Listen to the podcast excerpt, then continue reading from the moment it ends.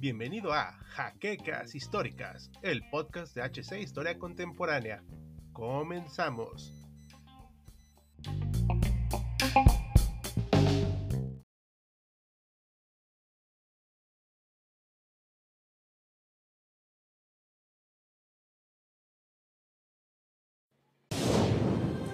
Bienvenidos a HC Historia Contemporánea, la página histórica por excelencia.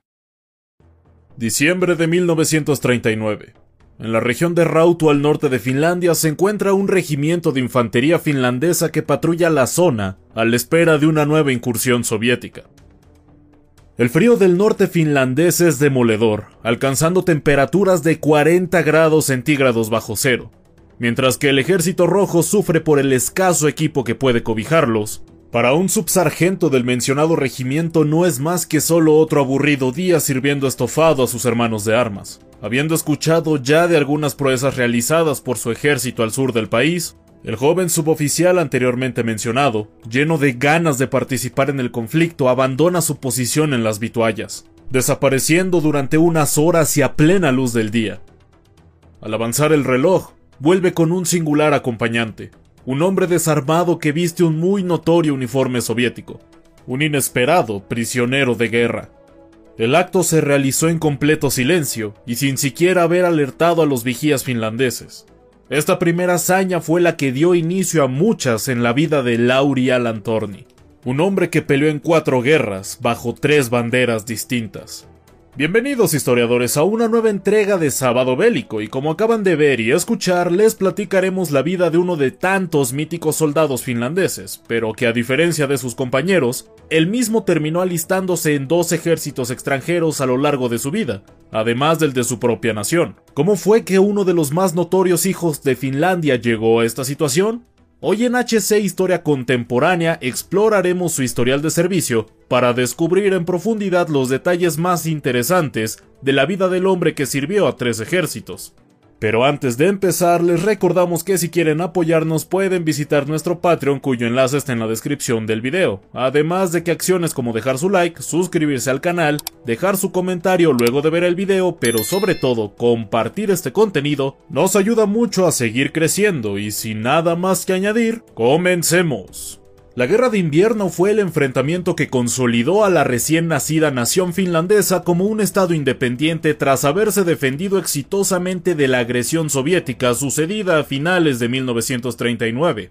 Este escenario bélico es sin duda uno de los más interesantes de estudiar cuando se trata de hazañas individuales, pues el ejército de Finlandia, minúsculo comparado al de la URSS, actuó aprovechando todos sus escasos pero valiosos recursos, siendo Lauri uno de ellos, quien no pudo tener un origen más normal para su momento. Nacido un 25 de mayo de 1919 en la ciudad de Viipuri, situada en el istmo de Karelia, al norte de San Petersburgo, creció en el seno de una familia que tenía de por sí una fijación por lo militar, pues su padre fue el capitán Yalmari Torni, por lo que desde temprana edad tuvo formación física del estilo militar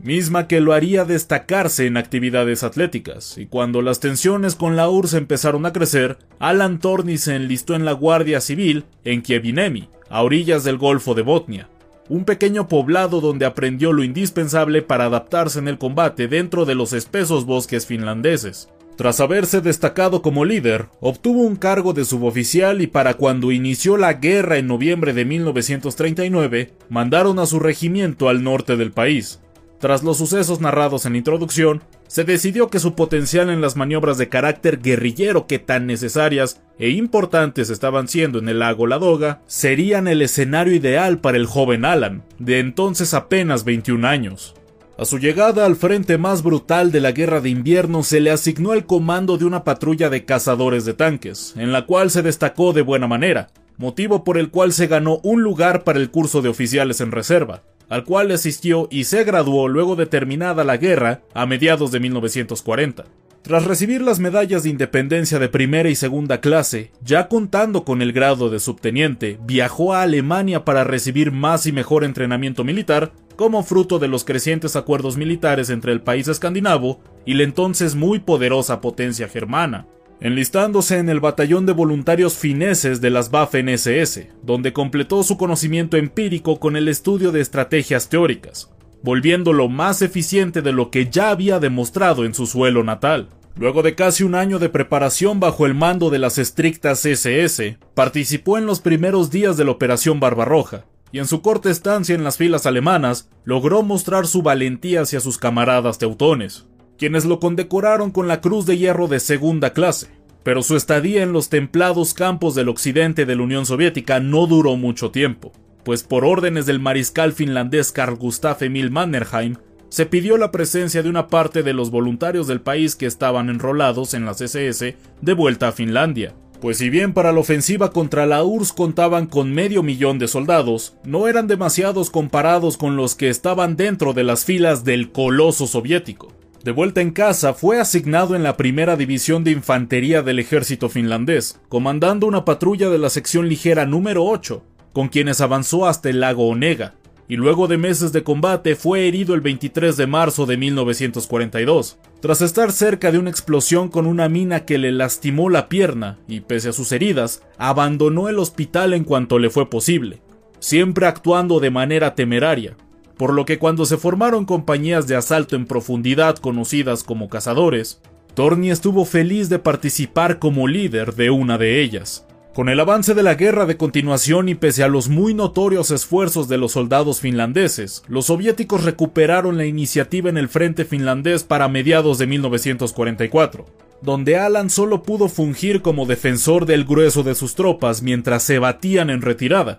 y cuando Finlandia se rindió el 19 de septiembre de aquel año, no podía encontrarse más decepcionado del resultado, pues el territorio conquistado en la guerra fue perdido, retomando las fronteras finlandesas previas al inicio de la guerra de continuación, perdiendo de paso el municipio de Petsamo, el único acceso al mar ártico de la nación finlandesa. Los términos resultaban humillantes para Alan, quien estaba convencido de que la endeble posición en la que su nación había quedado tras el conflicto sería motivo de una nueva invasión soviética, para terminar de aplastar cualquier remanente de soberanía finlandesa, por lo que decidió partir a Alemania junto a otro grupo de soldados finlandeses con la intención de seguir estudiando tácticas militares, arribando a Hamburgo en noviembre de 1944, tras haber sido transportado en secreto a través de un submarino alemán, no sin antes haber recibido la condecoración de la Cruz de la Libertad de Mannerheim, la condecoración de grado militar más alta de Finlandia,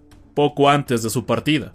Ya en tierra se trasladó al reducido grupo de voluntarios a un campamento donde les enseñaron la fabricación de bombas y varias tácticas de sabotaje, pero su entrenamiento sería interrumpido a mediados de abril de 1945, cuando el cerco sobre Berlín había sido completado, motivo por el cual se le asignó a Torni el comando a un grupo de soldados de marina, a quienes debía guiar hacia la capital para tratar de aliviar un poco la intensa ofensiva soviética pero simplemente no pudieron llegar, quedándose al este de Berlín, pues sus recursos eran muy limitados, motivo que los hizo rendirse ante una patrulla inglesa. La condición como extranjero de Alan era complicada. Con suerte sería repatriado tras unos años de cautiverio en Bélgica,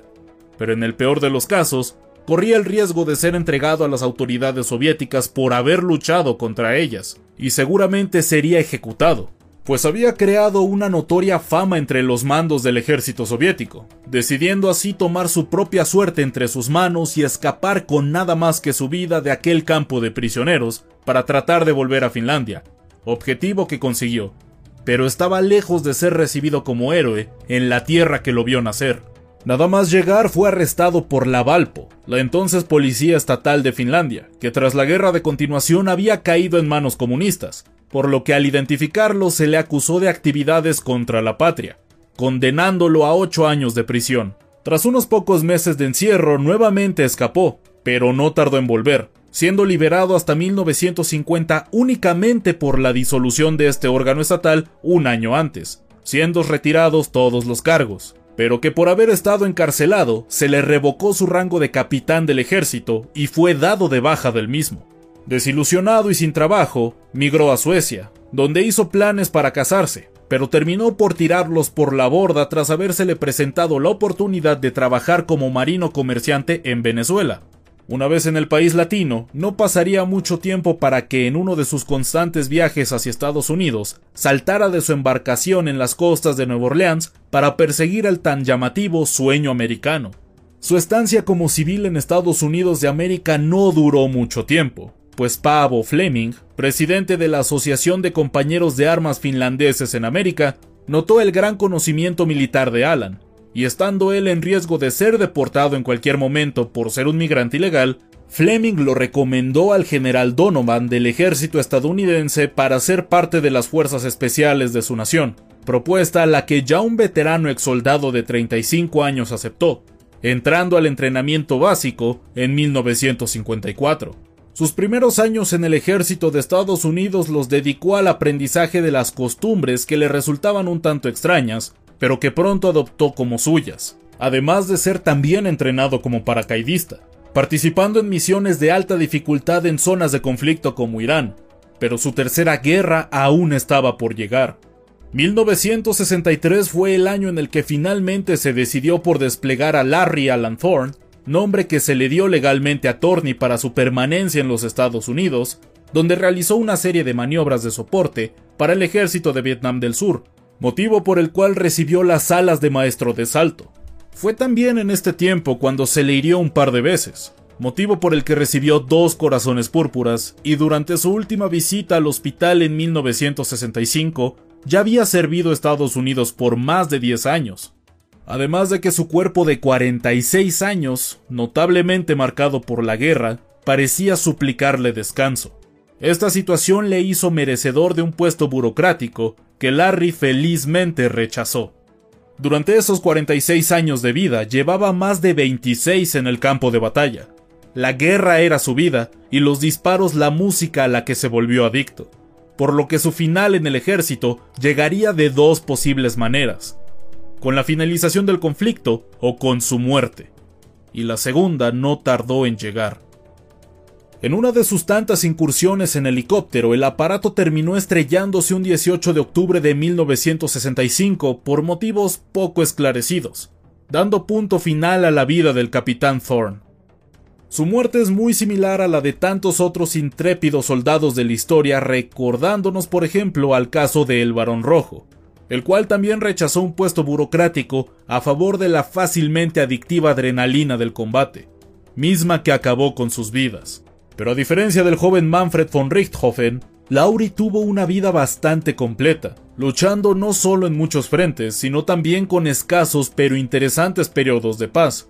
Desde un leñador con una prometida en Suecia, pasando por un marinero del Caribe, hasta un humilde obrero de Harlem. Desde los lagos finlandeses, pasando por Alemania y llegando a Estados Unidos, nuestro protagonista de hoy se enroló en tres ejércitos y luchó en cuatro conflictos distintos, ganando de paso la Cruz de Mannerheim, la Cruz de Hierro y dos Corazones Púrpuras, además de haberle dado el grado honorario póstimo de mayor en el ejército estadounidense.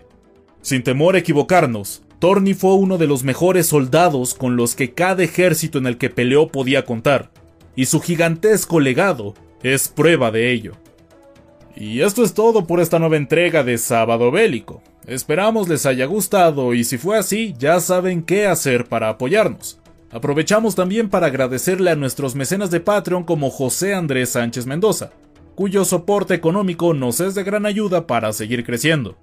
Los acompañó De Auslanda, quien los invita a seguir viendo más contenido de HC Historia Contemporánea, y como siempre, ya nos veremos en el próximo conflicto.